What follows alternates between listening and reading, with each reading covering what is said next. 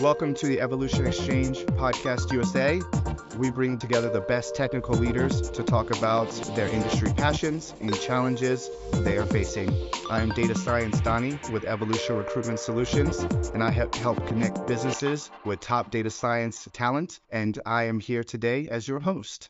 Now, I'm really excited for today's uh, podcast. Uh, I am joined by an amazing panel to discuss the topic that should be of interest to all data science leaders. Uh, today's topic is building a data science team centered around business needs. And before we dive deeper into that topic, uh, I would like to introduce uh, our two panelists today. Uh, we've got Xi and Vinny. Xi, would you like to introduce yourself? Yes, of course. Thanks, Donnie. Hi, I'm Xi Palazzolo. I'm the lead data scientist from Therma. I've been in the data science industry for about 10 years now, working, working across different industries such as health tech, consulting, automotive, and now climate tech. So very excited to be here, share with you some of my personal experiences building out a data science team. Perfect. And over to you, Vinny. Thank you, Donnie. Thank you, Xi. My name is Vinny Souza. I lead the data science team at Enact Mortgage Insurance. I also have over 10 years leading data teams, right, and data engineering, data analysts. The last six years leading data science team. So it's been a very interesting journey. Perfect. Now, uh, let's start with Xi. Would you like to kick us off on today's topic about building a data science team centered around business needs? Absolutely. Um, from my experiences, of course, it's just my personal uh, opinion. And uh, being for me to build a data science team surrounding business needs, mainly emphasizing on the business needs, is that what is that that we're building and what does the product roadmap look like? And based on that, to tailor a data science roadmap that will highlight what's the um, business value will be will the data science team bring and uh, also emphasizing on uh, if those are the things that we want to build in the next 12 to 24 months, here are the number of FTEs that we will need in order to achieve those uh, roadmap items. So that's at high level how I usually approach the idea of building out a data science team surrounding business needs. And then uh, when in regards to the pre-planning process, uh, what kind of steps do you take in order to, or have you taken in order to really iron out what the root need for this particular team is? Great question. Normally, I will start with our uh, C-suite leader team, uh, leadership team, to understand what are their vision for the company in the short term and then for the long term, and then have an understanding, especially from our chief product officer and all the product managers, have an understanding of where our product currently today and where do we want to bring our product tomorrow and in the long term and have an understanding of what is important for our business and from our customers so starting from the perspective of a user-centric uh, approach to develop data data science roadmap so that is my very, very first step, even before I put in down items for the data science roadmap. So based on those understanding, and the user research that the PM, the product team has done, I will start to build out the roadmap items that will help us get to where we want to be in the short term mm-hmm. and long term. And then based on those items on the roadmap, I will have an estimation of how much FTEs that we will need then to put into the team in order to achieve those uh, features that we want to bring in to embed uh, intelligence into our products. Perfect. That makes absolute sense. Anthony, let me share a story, right? Because over the last eight months, I had the chance to interview a lot of data science candidates, right? And some of them coming directly from grad school, but uh, many of them already with some professional experience, right? Then mm-hmm the great majority of them, right, if not all of them, the key reason that they wanted to leave their current jobs as data scientists was because their insights, what they were delivering, was not being considered at their company, right? So the executives were listening to them, but the decision was still not made based on their input, right? And that's why I think, and, and when I think about the data science life cycle, right, and defining the problem, right, what is the business problem that we're trying to solve, is something that we have to keep coming back to it recurring, right? So we usually how we do it here, right? We have a kickoff. There is a business need. We have a kickoff with our sponsor, executive sponsor. We ask tons of questions, right? And and my data scientists they are keen to ask exactly how this decision, this input are gonna be used, and we challenge them, right? But really, are this gonna go happen? And then we start to work on the project, right? But the most important thing is to keep coming back to them to validate that the business needed and change and showcasing what we have done and making sure that what we're constructing together is still addressing the business need because things are dynamic, right? Business change, environments change, and priorities also change. So having that discussion really makes sure that the executives are engaged throughout the entire development process. Mm-hmm. And I, I, I echo on that perspective because especially when I was working in consulting, a lot of times consultants will develop great solutions using AI and ML. However, one of the biggest challenge is adoption. It like we, that's why we want to make sure that it is the business problem that we are creating the solution for, and that we will drive a lot of adoption to the solution. So I feel like that's a very well said perspective. Mm. And I would assume that at some point, potentially, the buy-in in the beginning is always very strong.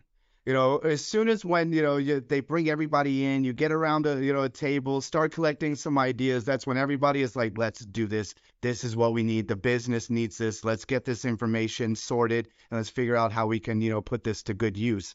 How do you ensure that the buy-in stays at the same level or stays consistent throughout the entire process as you're working on either building a team or working on a particular project? I'll throw this to you first, Vinny.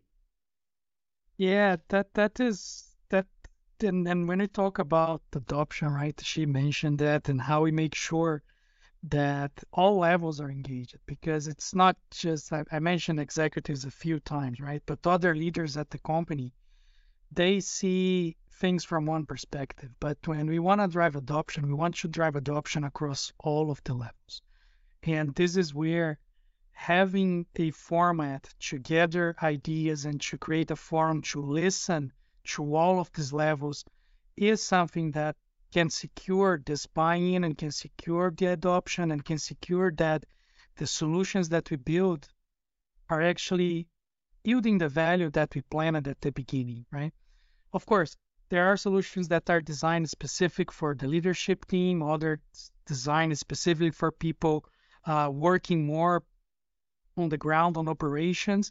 But usually things go and build up to all of the levels, right? So making sure that uh, we constantly get them together with us and reinforcing what we're what, what we've been doing is is key to the success, right?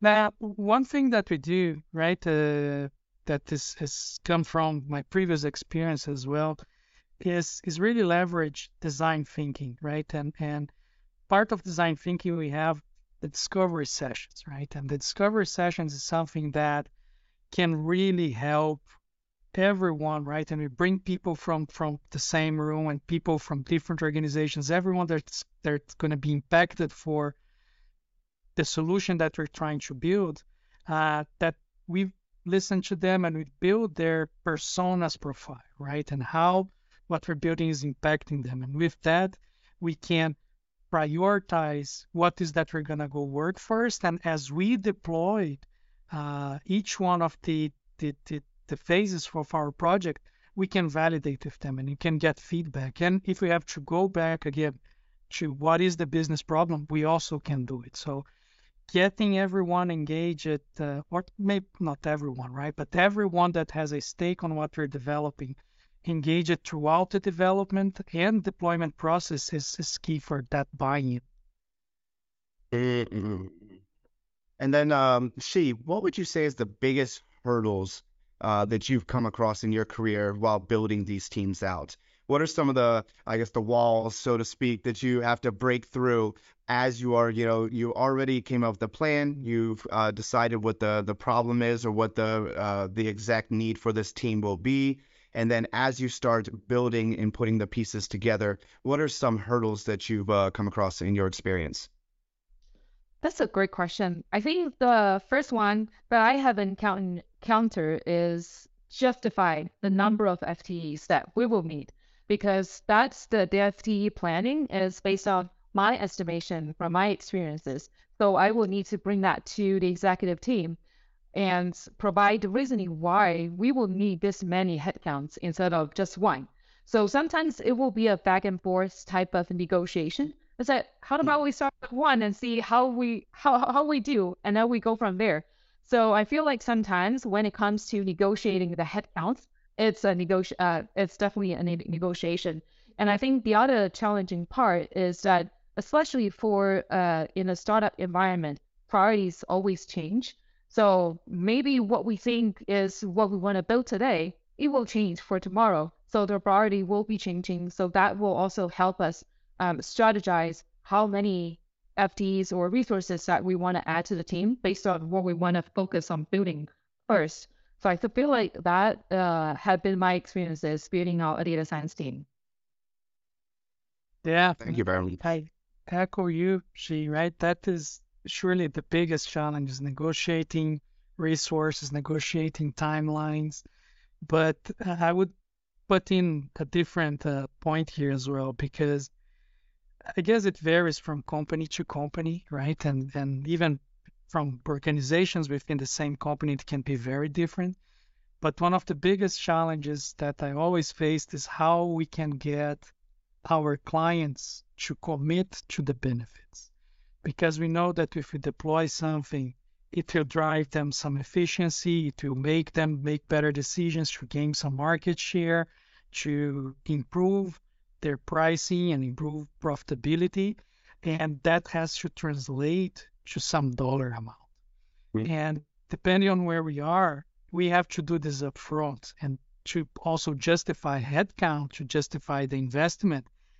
And and this is where it gets ex- sometimes painful because it's hard for people to say, no, I am gonna, I don't know, reduce my headcount by 10%, right? Or more than that.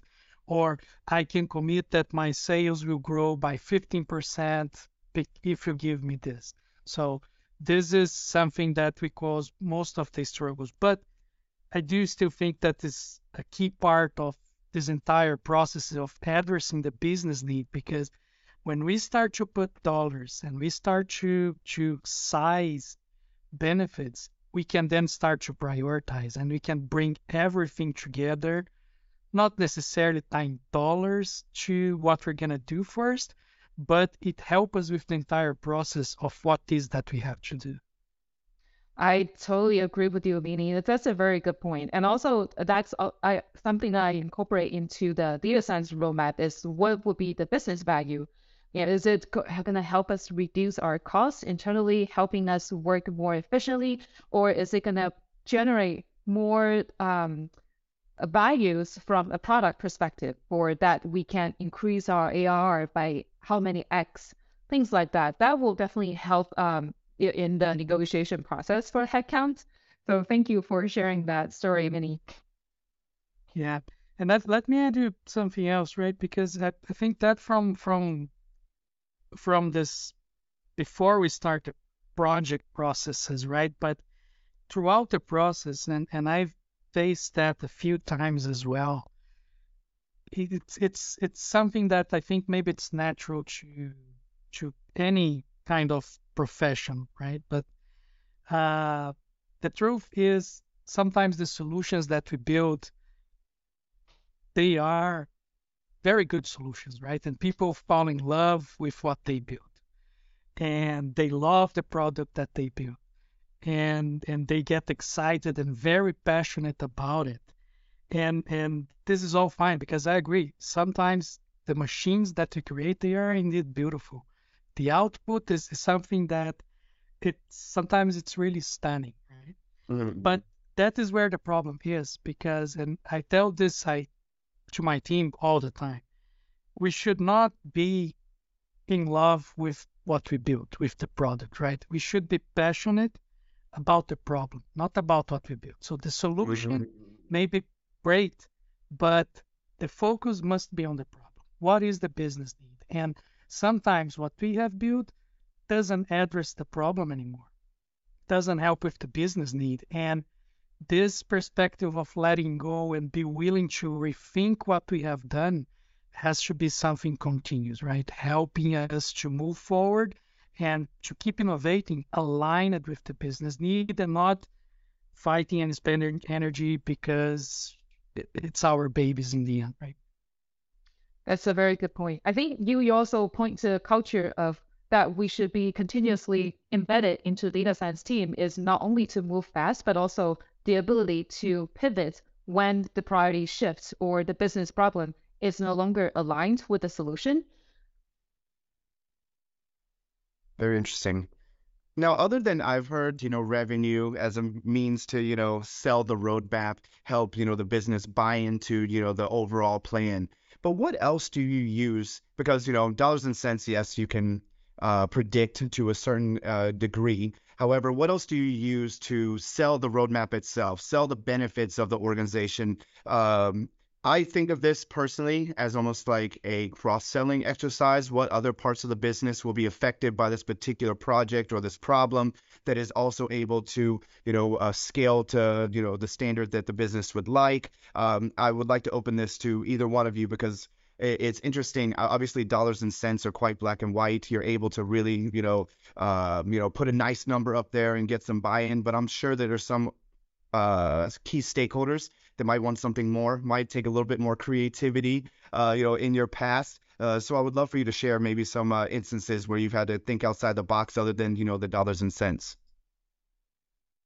Yeah, I, I can go first, Xi right? Uh, and and I don't know. I feel very lucky to be at Enact, right? And we are at the insurance business, so but the executives at the company, they're very clear. We are a data company, right? Mm. Our competitive advantage comes from data, right? Uh, we do have this that we are a technology company that sells mortgage insurance. So our business is mortgage insurance, but we are at our core a technology company. And and a lot of times we have this investment, especially infrastructure, infrastructure, right? And uh, maybe I'm deviate a little bit from data science, but you know, this this team is keen from all data scientists on how we get our data, how mm-hmm. the work and the effort that we have to put to gather the data and prepare the data, and therefore it requires investments on infrastructure. And it's hard to tie basic investment in infrastructure to uh, outputs of the data science. Of course, we can always do it, but if the company or the organization has at their core that we have to evolve, we have to be ready for the digital transformation that is coming in, and we have to make these investments, maybe not just to increase the revenue, maybe not just to improve client experience or employee experience, but at some point, it, it, it we people has to come a sense that these investments are needed to survive. Yeah. Because if we don't set up ourselves to be nimble and to act on the data and properly build our solutions in a efficient way, uh, we're putting at risk the future of the business, right? And I think that applies to any industry, any company mm-hmm. at all, right? Yeah, definitely. Laying a foundation is super important. So, and, and that sometimes it is hard to put a dollar amount to when we're talking about building all the infrastructure. And the other point I want to add too is the time to market is also to the benefits of the company, regardless the size. Um, because especially after we have aligned the data science roadmap with the product roadmap, those are the priorities that we want to tackle, we want to build. Then if the team does not get resources that will need to build the, the feature, then it needs to come to discussion. Then which are the pick three based on the resources? This is how many features that we could build. So pick three and how it, it will definitely delay the time of having a more full-blown products to the market.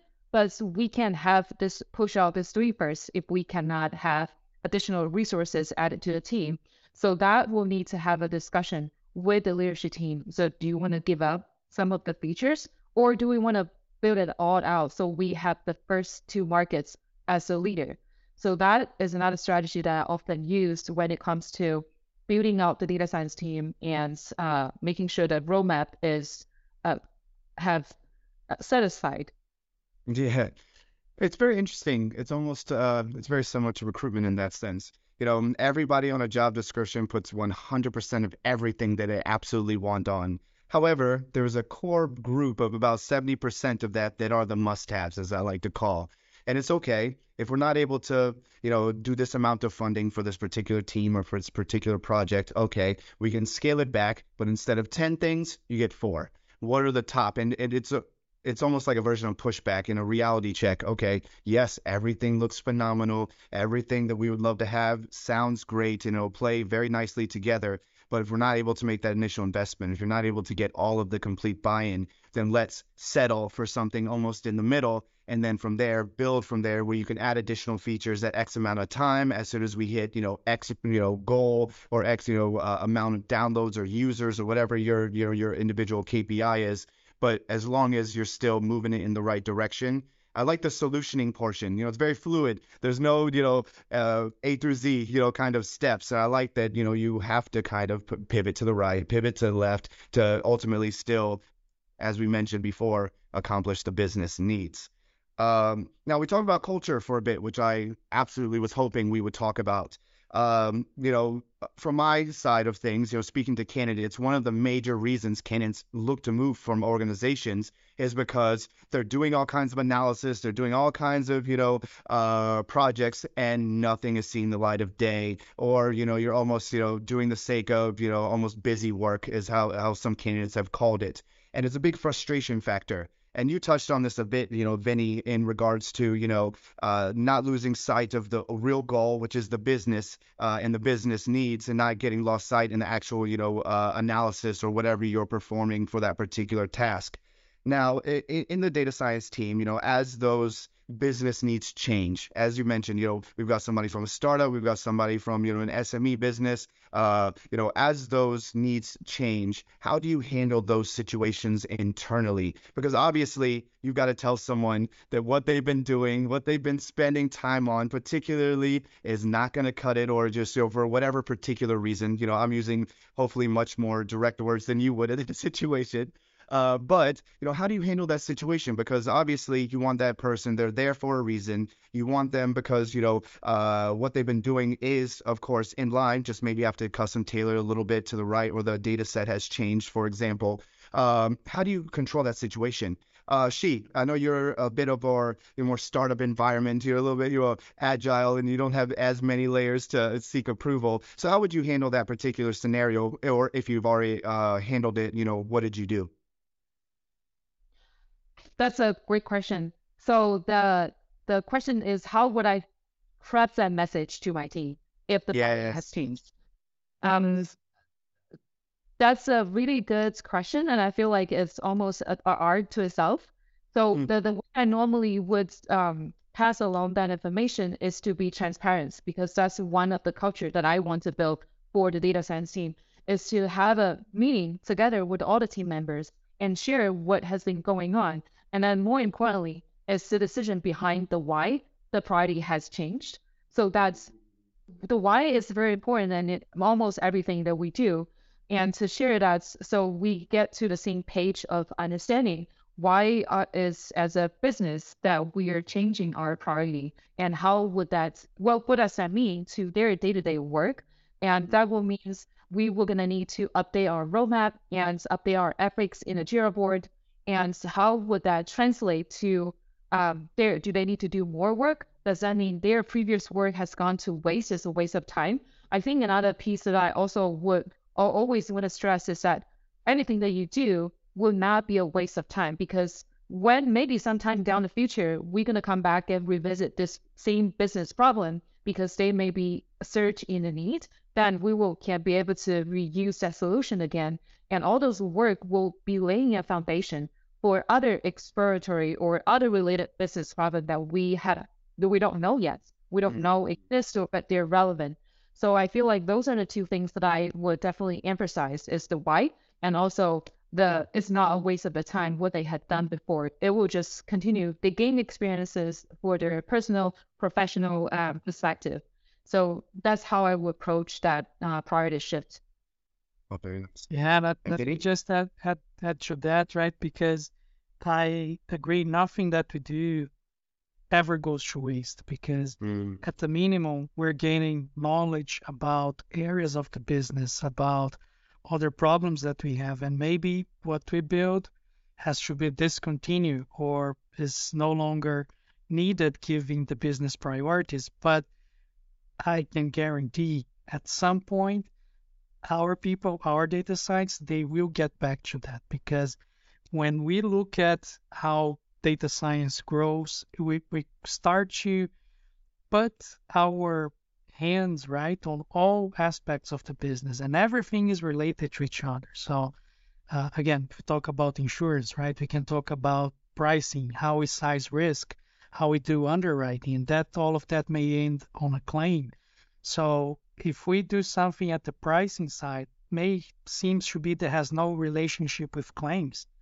But when you have people that work with pricing and then they go and start working with claims, they see it's all came from the same pipeline, right? It's different processes, but at the end they're very well connected, right? And there are relationships and insights that it's very valuable for the data science so they can consider and bring in new features, bring, bring in new ways of to, to evaluate uh, new solutions that we're building, right?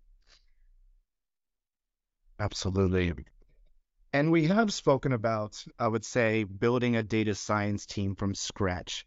Uh, now, I believe it is probably, I'm assuming, uh, a different process altogether when you are inheriting people like, uh, let's say, for example, you might have a team of two or three uh, that have already been existing data scientists. The business has decided that uh, they will put more of an investment, more of an emphasis in data science, and they're looking to bring a leader in to help, as you mentioned, create that roadmap and start, you know, putting the pieces together.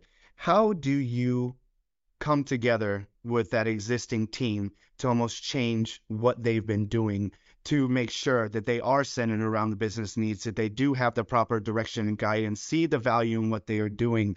Uh, because Vinny, you moved recently to Enact uh, Mortgage Insurance.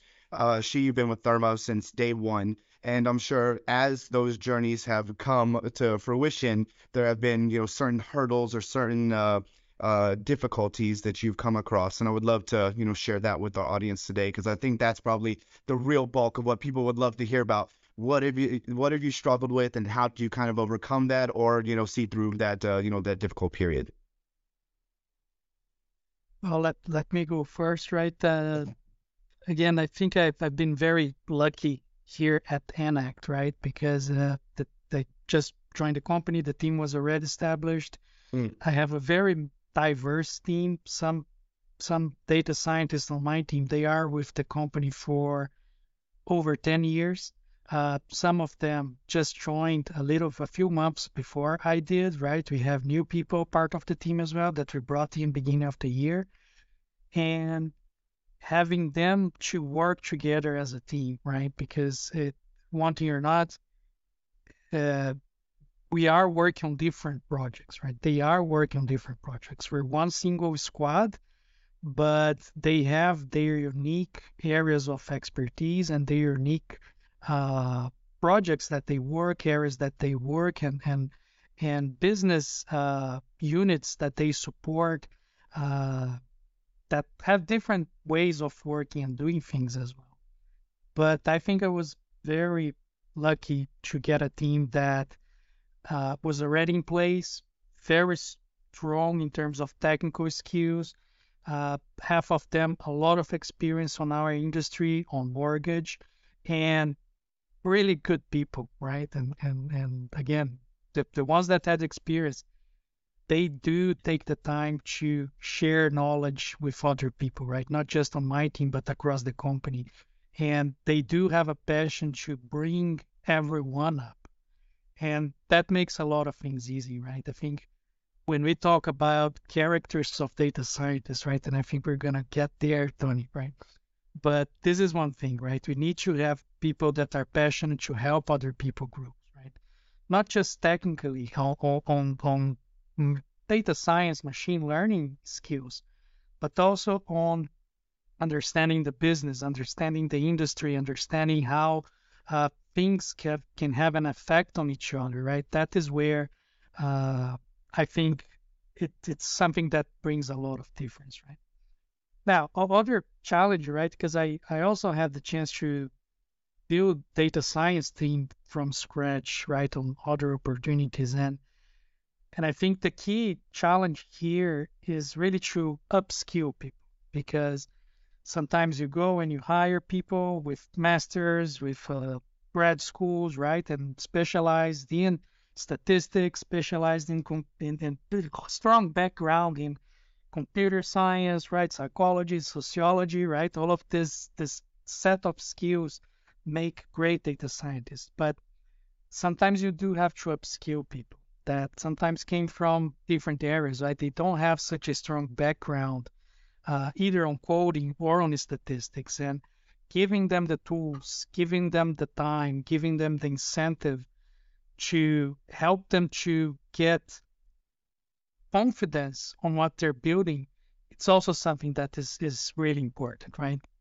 As as upskilling and more and more i think we're going to be seeing this right? Uh, citizen data scientists right? People that are in the business but leveraging tools sometimes low code tools to build data science solutions they need a lot of coaching a lot of guidance and a lot of incentive to to to to step up. And and that is a different ball right that that every company i think every industry will get to that at some point right so how we effectively upskilled people in other areas, right? And sometimes they can even be data engineers that wanted to change career. So how do we get a proper plan and a proper career roadmap to help these people to transform what they're doing and come into something that they're passionate about, right? Lily, you touched on several really good points that uh, we, we have overlapping um, perspective on that. I think going back to your perspective of upskilling, as I put it as uh, coach, elevate, and advocate. So it works uh, across whether I inherited a data science team or I built a data science team from scratch. One of the first thing I always do is to have a one-on-one session with the team members to get to know them, not just professionally, but also personally to understand what do they want to achieve professionally and how uh, to build a process for us to build trust, me as a leader, and then for him, how can I help him grow within the team? And then uh, also to get their build their trust in the process and understand where they want to be in their career. And then I, as the leader, will advocate for them in a room when they're not in that room uh, at, a, at that time. So that is my mm-hmm. one of my first approach is mm-hmm. to coach, elevate, and advocate.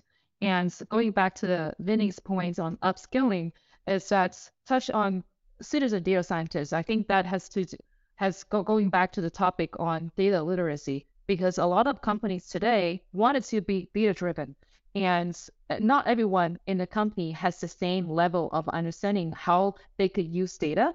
So by implementing data literacy program, we enable oh ev- almost everyone in a company to be self-serve and answer some of the questions that they have regarding the business using data.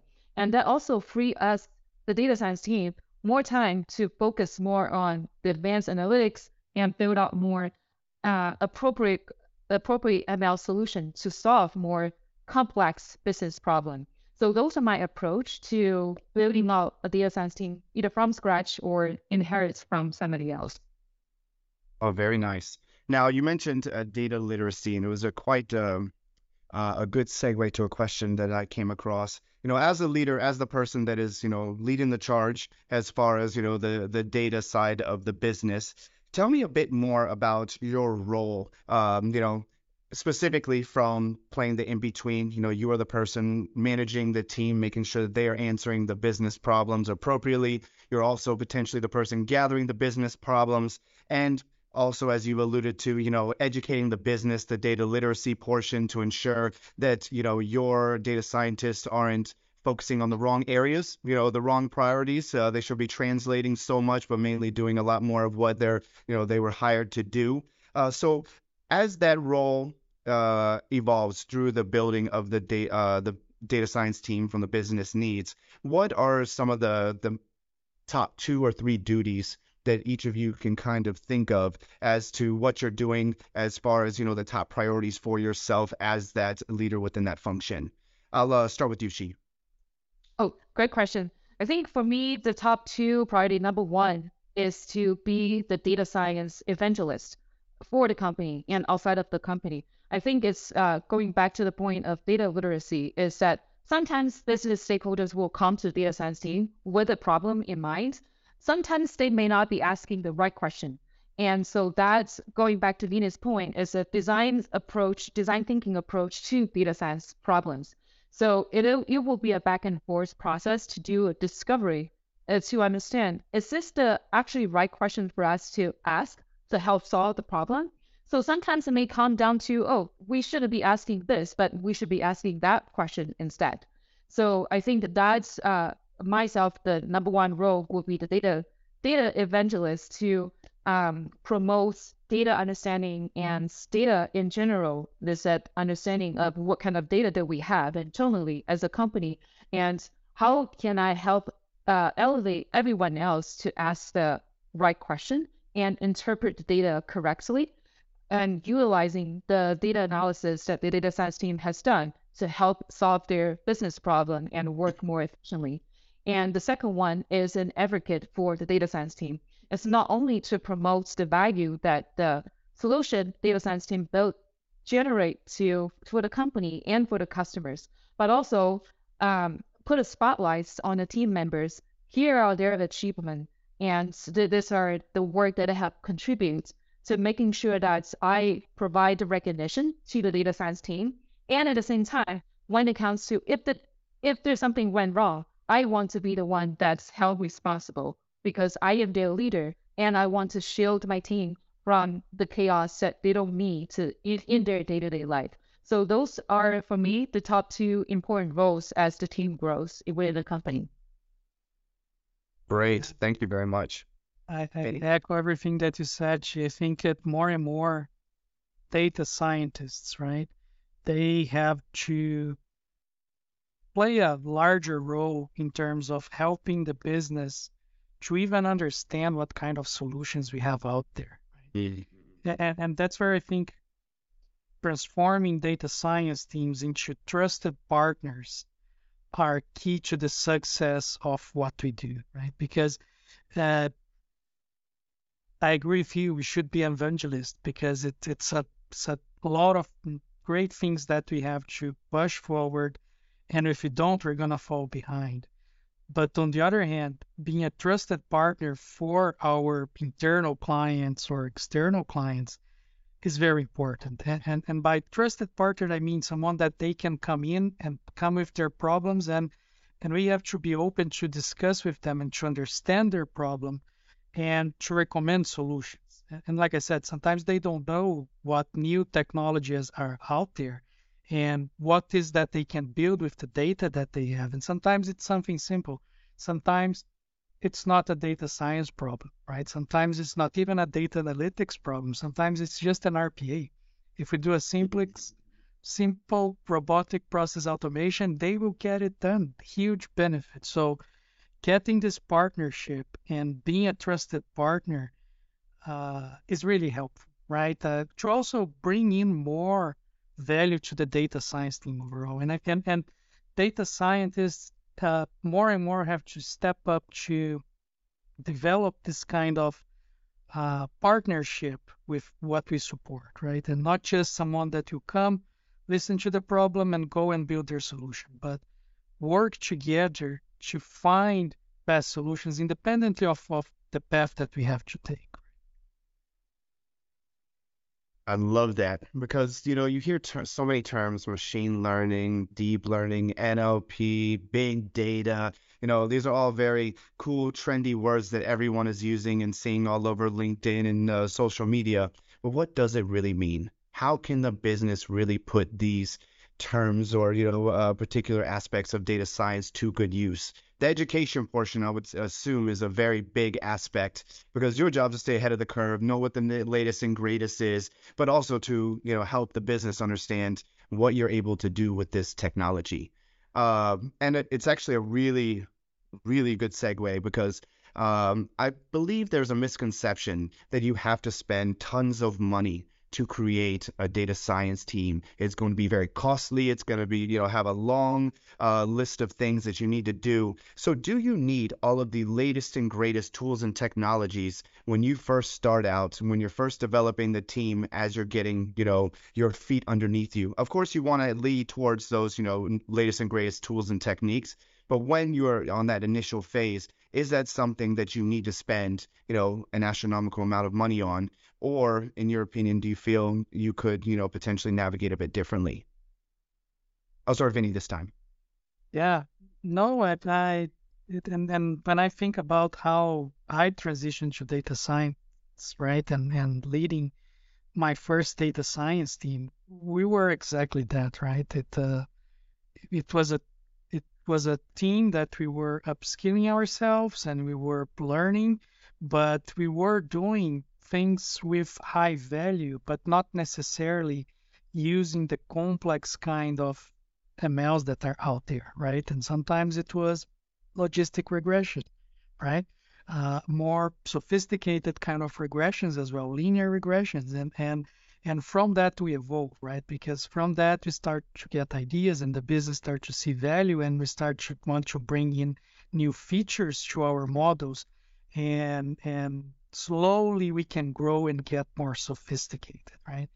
Uh, other thing that I think it's it's it's also important part of any data science strategy, right? Is what is the platform that you you're gonna use, right? And there are surely a lot of tools out there, a lot of platforms that help people to build their solutions.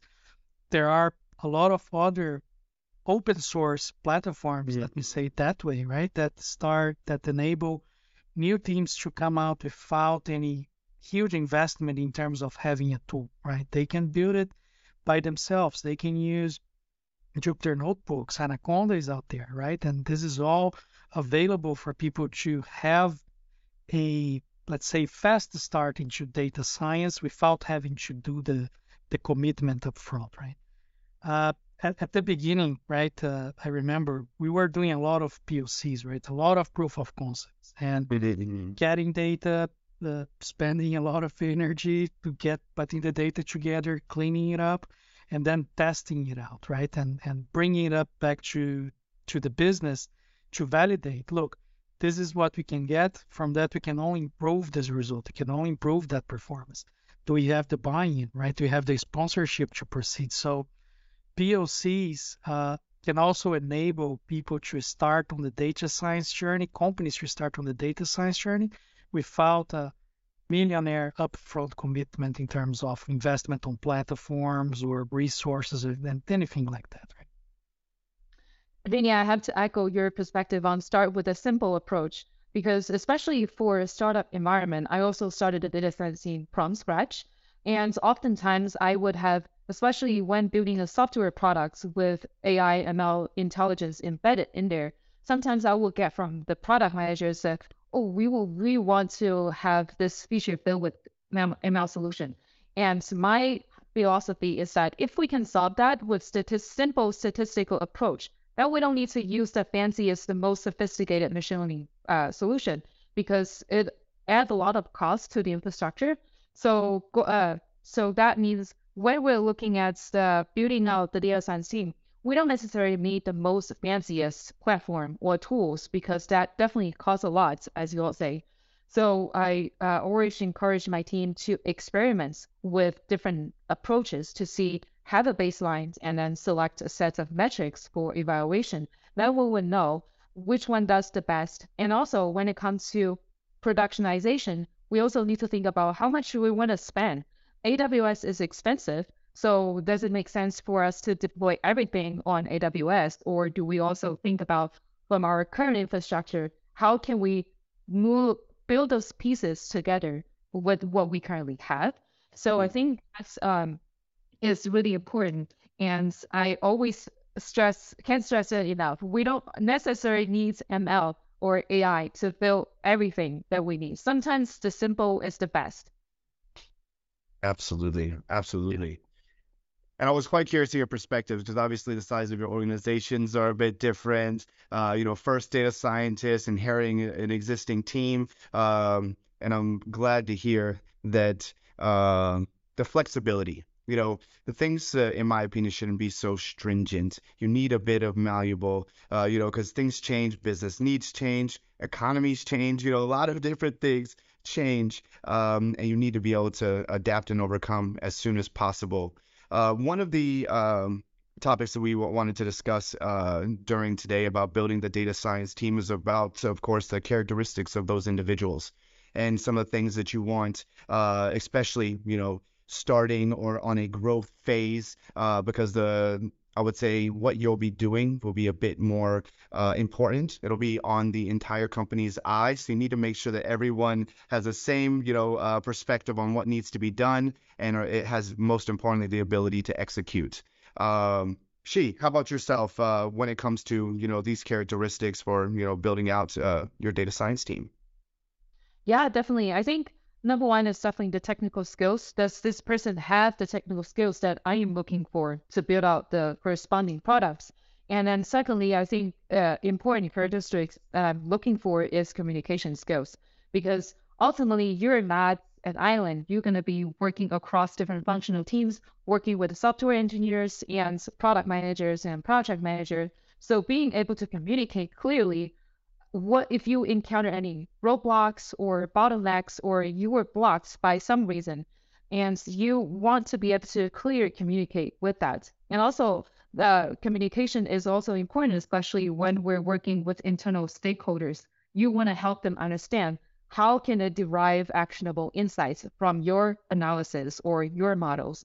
So communication is the second one. And i think the third one is more about the mindset I really enjoy working with someone who is humble and curious and have a growth mindset. So with that kind of mindset, it will also enable me to help this particular team members to grow and to achieve where wherever they want to go in their career professionally. So I think those are the three things that I really value in a candidate. Absolutely. Yeah, I, I agree. Xi right technical skills or lack of technical skills can really be a derailment factor, right? And not it's not all the time that we can afford to wait for someone to learn and someone to teach someone else.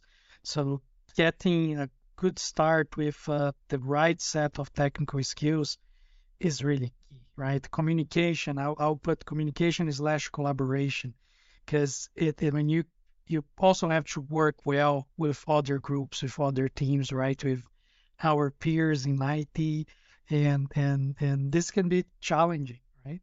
Mindset, we know it's always changing. Every day, if I go here, I get a new uh, blog, a new article with some new technology, some new uh, model that is being worked on, and, and new ways of doing the same kind of of solution. So it's very dynamic. Having a, a growth mindset and someone that likes to learn is is is key to success as well. Now, one thing that I I like to add, Xi, right, because I get very excited, right? I get data sets and and I like when we start to find out things on the data that no one has seen before, or maybe they have, but it's new to me, so I get excited, and and I like people that get excited too. So for me, this curiosity and this passion to go after those leads and those hints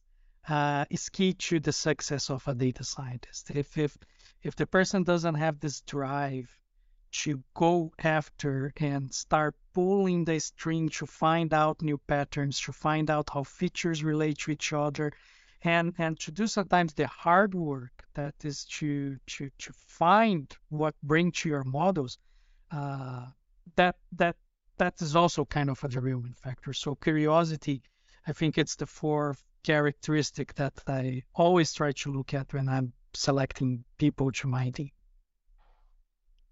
Perfect. Now, uh, when we talk about tech skills that you've mentioned, um, the question that pops into my mind is first, how do you decide what skills are needed? And then once you find out what those skills are, let's say there's potential gaps in, you know, um, the existing team or the capabilities that you have on hand. What do you do to ensure that as you know you're building the team, and obviously you need those personnel, what do you do in order to make sure that the team is set up for success? I'll turn this one over to you first, Vinny. Yeah, that that is a great question, right? Uh, so I think we have to, because not always we have a very well defined problem, right? We know that sometimes the team is overloaded, we need help, uh, we need to choose where we want to focus right? And and and sometimes it's very different, right? Uh, my team today, majority of the work that we do is on structured data, right? Because it's mm-hmm. risk, we're evaluating risk, we're sizing risk. Uh, it's structured data, but there's a lot of opportunity to start embedding ML NLP into our process, into our operations. So how, how can we get uh, the claims team more efficient in terms of leveraging previous claims into what they're doing now and and getting the sense of what's coming next on the overall scope of what we're going to do is what I use more as as where to focus on, right? And and there's a potential. Let's use NLP. So I would go and try to seek someone with that expertise on NLP because there's a lot of potential problems out here, right? Now, of course, that is from the perspective of when we don't have a very well defined problem, but sometimes that's not the case. Sometimes, you know, I need a data science to do this here. Then it's easy, right?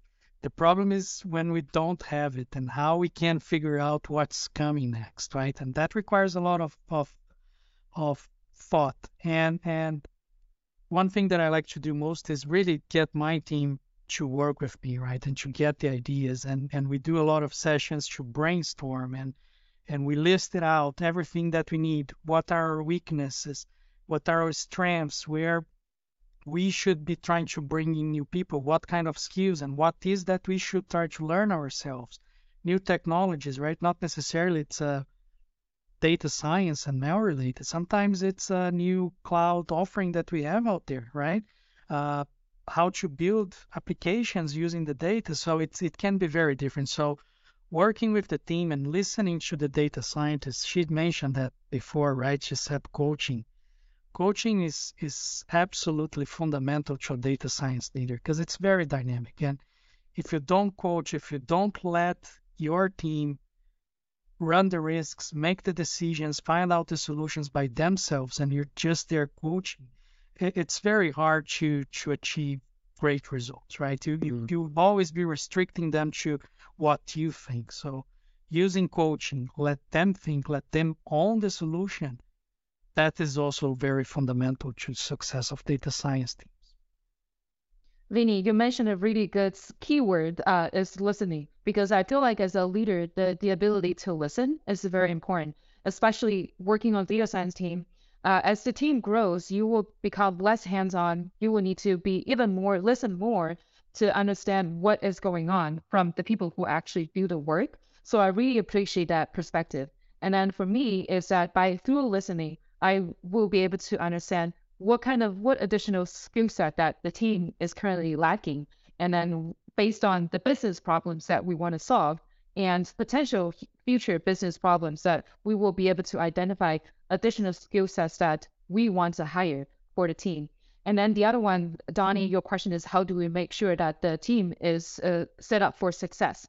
I think mm-hmm. one of the things that I always like to do is set up making sure that the data science team has the platform and the foundation that they can do their day-to-day work and free them up so they don't need to worry about uh, putting this together. So one example is automate the automation process. And so says I want to automate the process for my data scientists to do experiments so they can track their results. They have a their logging to see which one does the best. And then the automation process for them to do training jobs that will be automatically logged to SageMaker. And then they don't need to track for artifacts because that has been set up in S3. So I feel like having those foundations set up will enable the team to do more work and to do more in, in, innovative solution. So I feel like having that foundation built is really important. Um, and the other one is um, setting up the platform for the team members to shine. So when it's time for them to showcase their solution to do the design review with the product team and the software engineering team, I want whoever is building that solution to present that information and showcase their baby. So I feel like as a leader, those are important things for me to do. Free them up for the potential problems, enable them to grow and to shine. Yeah, and to learn, right? Yeah, exactly. Well, I must say, you know, this was exactly what I hoped would happen today. Um, I can't thank you both enough for sharing, you know, all of your experience that you've gained throughout your both of your uh, very impressive careers. Um, there's a few themes that I, you know, kept on hearing that I like to, you know, end on. Um, education, you know, education, whether it's with the business or the team itself, ensuring that you understand exactly what the real business need is, not what the business thinks is happening, not what the data science team thinks is needs to be answered, but really getting to the root of what really needs to be done.